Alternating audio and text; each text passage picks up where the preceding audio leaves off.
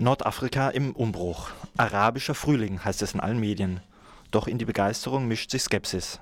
Was kommt denn nun nach Ben Ali und Mubarak? Etwa die Islamisten?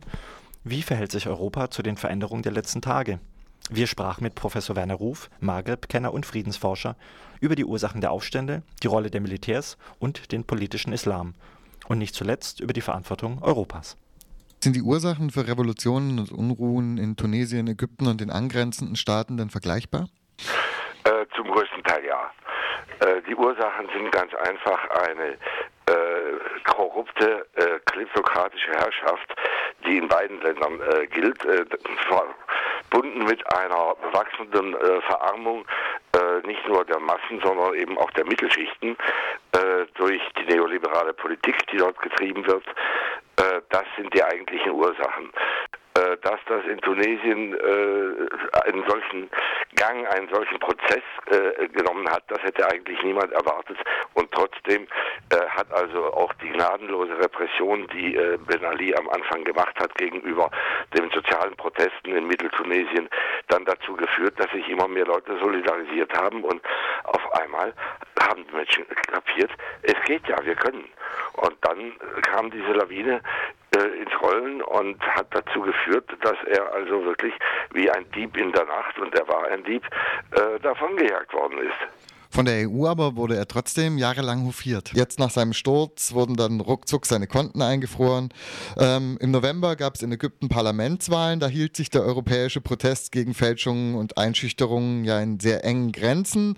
Gestern lautete plötzlich die Schlagzeile vieler Zeitungen, EU-Außenminister fordern freie Wahlen.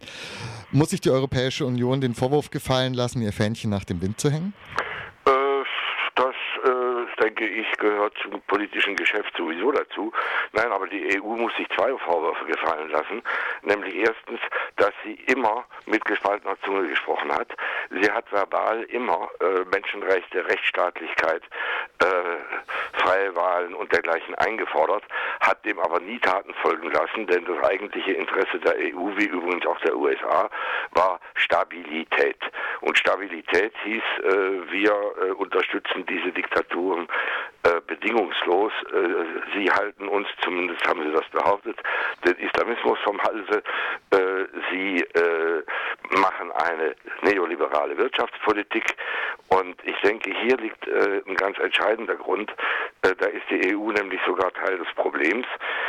die EU hat gerade mit Tunesien über den Assoziierungsstatus dafür gesorgt, dass das Land völlig seine Märkte öffnete für Investitionen, aber vor allem auch für industrielle Fertigwaren.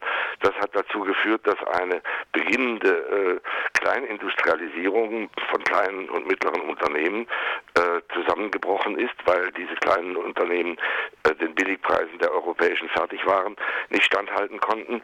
Äh, die Investitionsgesetze sahen vor, dass die Firmen äh, für viele Jahre ihre Profite äh, ohne Zölle, ohne Steuern zurückführen konnten und so weiter. Das war eine Plünderökonomie, an der die EU nicht unbeteiligt war. Die EU hat äh, jetzt kürzlich, äh, Ende letzten Jahres, äh, dem libyschen Diktator Gaddafi 50 Millionen Euro zugesagt, damit Libyen die Grenze für Flüchtlinge aus Schwarzafrika dicht macht. Welche Rolle spielen denn die Länder des Maghreb und auch Ägypten als Transitländer für Flüchtlinge aus Afrika? Da ist es genauso. Auch diese Regime erhalten in der Regel zwischen 40 und 50 Millionen Euro pro Jahr, damit sie uns die Flüchtlinge vom Halse halten. Äh, das ist eine unsägliche Politik. Es soll allein in Tunesien 13 geheime äh, Lager für Flüchtlinge geben, von denen niemand etwas weiß. Es ist in Marokko Praxis, dass Flüchtlinge aufgegriffen auf LKW äh, gepackt und in der Wüste wieder abgekippt werden, ohne Handy, ohne Wasser, ohne alles. Das ist eine mörderische Politik äh, und da bedienen wir uns dieser Despoten und waschen dann unsere Hände in Unschuld.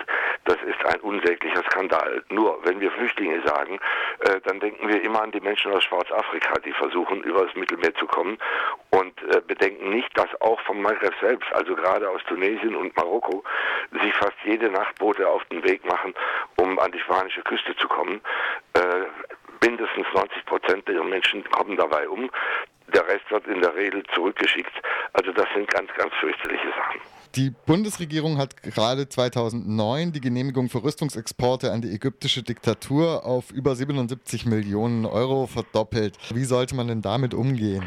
Ach, wissen Sie, äh, erstmal geht von diesen Rüstungslieferungen keine Kriegsgefahr aus.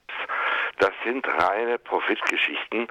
Äh, die Bundesrepublik verdient natürlich gewaltig am Export dieser Waffen. Sie ist auf Platz drei äh, der Rüstungsexporteure im internationalen Rahmen und dort äh, dienen diese Rüstungsexporte nicht irgendwelchen militärischen Zwecken, sondern sie dienen der Bereicherung äh, derjenigen, die die Sachen beschaffen. Äh, es im Rüstungsgeschäft üblich, mindestens den Systempreis äh, als äh, Gefälligkeit an den Besteller zu bezahlen. Bisweilen gehen äh, diese Schmiergelder auch bis zum Dreifachen und Vierfachen des Systempreises. Das dient der Bereicherung. Tatsächlich hat das Militär ja aber auch, also das ist ja im Moment gerade ein bisschen im Umbruch, aber eine systemerhaltende Position. Ähm, und gerade der Einsatz von Militär im Inneren wird jetzt von der Friedensbewegung stark kritisiert. Äh, das ist völlig richtig. Ich meine, dass das Militär in erster Linie äh, der Repression im Inneren dient und das auch in der Regel tut, äh, das steht außer Frage. Und da ist natürlich spannend, was jetzt in Tunesien passiert ist, was auch in äh, Ägypten sich anzudeuten beginnt, äh, dass die Armee offensichtlich nicht bedingungslos diesen repressiven Job macht. Nun kann man darüber rätseln, warum. Ich denke, in Tunesien dürfte etwas dran sein, dass tatsächlich die Armee, die von Ben Ali auch weit von der Macht weggehalten wurde, äh, sich als Teil des Volkes äh, verstanden hat und deswegen nicht äh, auf die Brüder und Schwestern, die auf der Straße demonstrierten, schießen wollte. Andererseits die äh, hohen Offiziere der tunesischen wie auch der ägyptischen Armee haben äh, amerikanische Militärakademien durchlaufen, haben also selbst gute Beziehungen dorthin und es könnte wohl sein, äh, darauf deuten auch äh, Reisen von hochrangigen US-Diplomaten nach Tunesien hin, dass man gesagt hat, hört mal, äh, der Diktator hat abgewirtschaftet, wir versuchen es mit euch. Und ähnliches könnte in Ägypten passieren, dass man sagt, die Situation ist einfach nicht haltbar. Dann versuchen wir mit einer Armee, die sich jetzt als Freund des Volkes äh, präsentiert, äh, wieder eine einigermaßen uns genehme Ordnung aufzubauen und insbesondere äh, die besonderen Beziehungen zu Israel eben zu festigen. Also die Armee auch als Bollwerk gegen eine Machtübernahme der Islamisten? Es ist einfach so, wir müssen mal einfach aufhören, uns äh, dieses Gespenst dauernd äh, vor uns herzutragen, der Islamismus, der Islamismus. Die Islamisten, äh, die gibt es so nicht. Das ist ein riesenbreites Spektrum von äh, Bewegungen, Parteien, Gruppierungen. Äh, man kann das auch nicht mit dem Iran vergleichen. Und wenn wir uns die Islamisten jetzt anschauen, beispielsweise die Nachbarpartei in Tunesien mit Rashid Ranouchi, das sind gebildete Leute, das sind keine Fanatiker, das sind keine Radikalen, wie etwa in Algerien der, der Prediger Belhaj es war. Mit den Leuten kann man reden und diese Leute werden ein demokratisches Spiel mitmachen. Welches Vorgehen erwarten Sie denn nun von der Europäischen Union? Sollte die EU jetzt nicht deutlicher und klarer noch für die Demokratisierungsbewegung Stellung beziehen? Ich denke, das tut sie. Äh, verbal hat sie es ja schon seit 20 Jahren getan. Äh, aber es wird auch darum gehen, dass man äh, sagt, wir werden weiterhin, wir wollen weiterhin unsere wirtschaftlichen Interessen wahrnehmen. Es gibt ein sehr schönes Positionspapier des äh, Repräsentanten der Hans-Seidel-Stiftung, also der CSU-nahen politischen Stiftung in Tunis, der sagt, wir müssen also jetzt um jeden Preis die Marktöffnung erhalten, wir müssen um jeden Preis weiterhin äh, versuchen, hier präsent zu sein. Die letzten Barrieren äh, und Handelshemmnisse müssen fallen. Die Investitionsgesetze müssen noch weiter verbessert werden. Das ist natürlich genau das, was äh, weiterhin soziales Elend produzieren wird und die sozialen Spannungen steigern wird.